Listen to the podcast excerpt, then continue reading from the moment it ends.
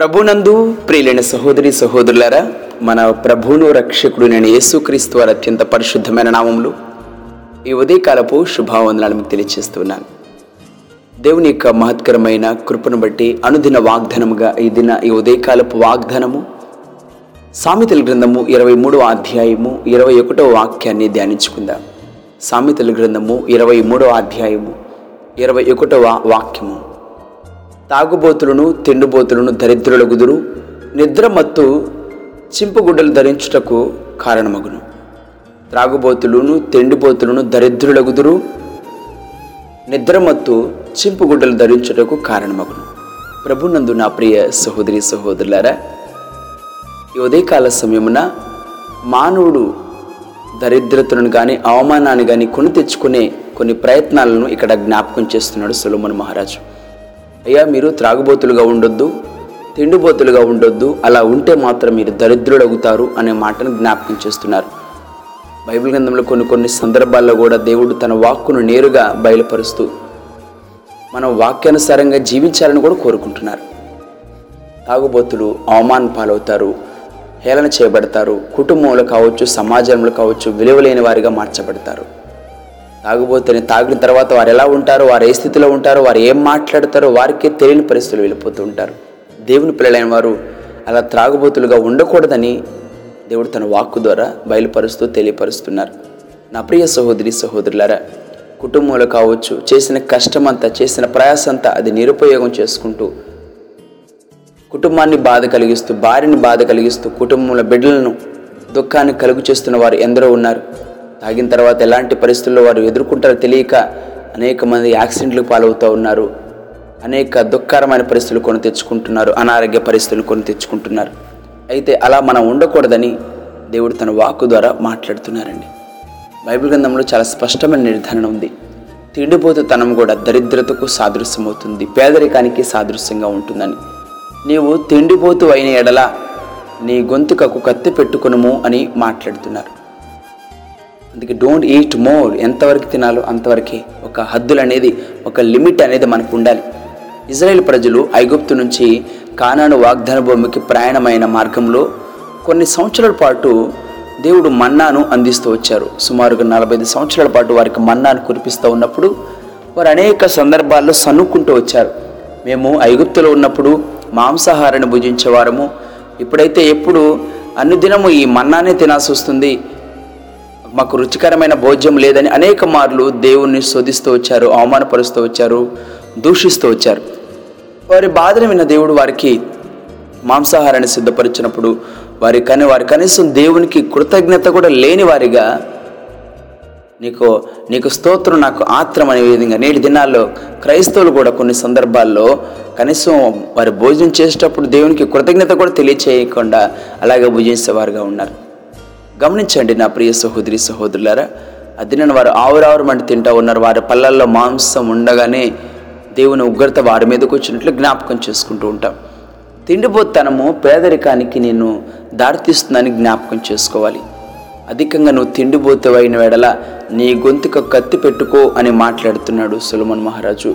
అందుకే అతని రుచిగల పదార్థములను ఆశింపదుకో ఆశింపొద్దు అని మాట్లాడుతూ అవి మోసపుచ్చు ఆహారములు అని మాట్లాడుతున్నారు. నా ప్రియ సహోదరి సహోదరులారా నువ్వు తిండిపోతుగా ఉండొద్దని దేవుడు తన వాక్కు ద్వారా మాట్లాడుతున్నాడు. బైబిల్ గ్రంథంలో అనేక పోతులు కనిపిస్తూ ఉంటాయి. తిండిబోత్తనము తాగుబోతనము వదరబోత్తనము కొంటున్నారు అధికంగా మాట్లాడేవారు. సామెతల గ్రంథము ఇరవై అధ్యాయము పంతొమ్మిదవ వాక్యమును మనం జ్ఞాపకం చేసుకున్నప్పుడు ఇరవై అధ్యాయం పంతొమ్మిదవ వాక్యంలో కొండెగాడై తిరుగులాడువాడు పొరలుగుట్టు బయట పెట్టును. కావున వదరబోతుల జోలికి పోకుము. అధికంగా ఇక్కడ మాటలు అక్కడ అక్కడ మాటలు ఇక్కడ చెప్పేవారు ఉంటారు. అధికంగా మాట్లాడేవారు. లేనిపోని మాటలు కల్పించుకొని కల్పనా విధాన విధానం తెలియచేస్తూ ఉండేవారు ఉన్నారు. అలాంటి వారికి నువ్వు దూరంగా ఉండాలి. నీ మాటలు కూడా లిమిట్గా ఉండాలి. అధికంగా మాట్లాడొద్దు అని దేవుడు తన వాక్కు ద్వారా మాట్లాడుతుంది ఎంత మాట్లాడాలి? ఎవరి దగ్గర ఎంత మాట్లాడాలి? ఒక్కసారి మనం మనం ఆత్మ పరిశీలన చేసుకోవాలి. వదరబోతుగా మనం మాట్లాడితే అది నాశనాన్ని కొని తెచ్చుకుంటామని కూడా సామెతల గ్రంథము ఇరవై అధ్యాయము పంతొమ్మిది వాక్యం ద్వారా దేవుడు మాట్లాడుతున్నారు. మతేశ్వార్త ఇరవై ఐదు అధ్యాయము ఇరవై ఆరో వాక్యాన్ని జ్ఞాపకం చేసుకున్నప్పుడు సోమర్తనము దరిద్రతకు సాదృశ్యంగా ఉంటుందని మాట్లాడుతున్నారు. సోమర్తనం ఇంకా కొద్దిసేపు ఆ పర్లేదులే ఇంకేం చేద్దాంలే అనుకున్నట్లు లేజినెస్ సోమర్తనం అనేది మనకు దరిద్రతకు సాదృశ్యంగా ఉంటుందని కూడా జ్ఞాపకం చేస్తున్నారు. మత్స్సు వార్త మనము ఇరవై ఐదో అధ్యాయంలో జ్ఞాపకం చేసుకున్నప్పుడు ఒక వర్తమానాన్ని ఇక్కడ ప్రభు యేసుక్రీస్తు వారు తెలియచేస్తున్నారు ఒక మనుషుడు దేశాంతరమునకు ప్రయాణమై తన దాసుని పిలిచి తన ఆస్తిని వారికి అప్పగించు ఇట్లా అప్పగించు ఇట్లా అతడు ఒకరికి ఐదు తలాంతులను ఒకరికి రెండును ఒకనికి ఒక ఒకటి వాని ఎవని సామర్థ్యం చొప్పున వానికిచ్చి వెంటనే దేశాంతరం పోయెను. ఐదు తలాంతులు తీసుకున్న వాడు వెళ్ళి వాటితో వ్యాపారం చేసి మరి ఐదు తలాంతులను సంపాదించుకున్నాను అలాగే రెండు తలాంతులు తీసుకున్నవాడు రెండు సంపాదించను. అయితే ఒక తలాంతు తీసుకున్నవాడు వెళ్ళి భూమి తవ్వి తన యజమానుని సొమ్ము దాచిపెట్టెను. బహుకాలమైన తర్వాత ఆ దాసులు యజమానుడు వచ్చి వారి యొద్ద లెక్క చూచుకున్నప్పుడు ఐదు తలాంతులు తీసుకున్న వాడు మరి ఐదు తలాంతులు తెచ్చి అయ్యా నీవు నాకు ఐదు తలాంతులు అప్పగించితివి. ఇవే అవే గాక మరి ఐదు తలాంతులు సంపాదించుతానని చెప్పాను.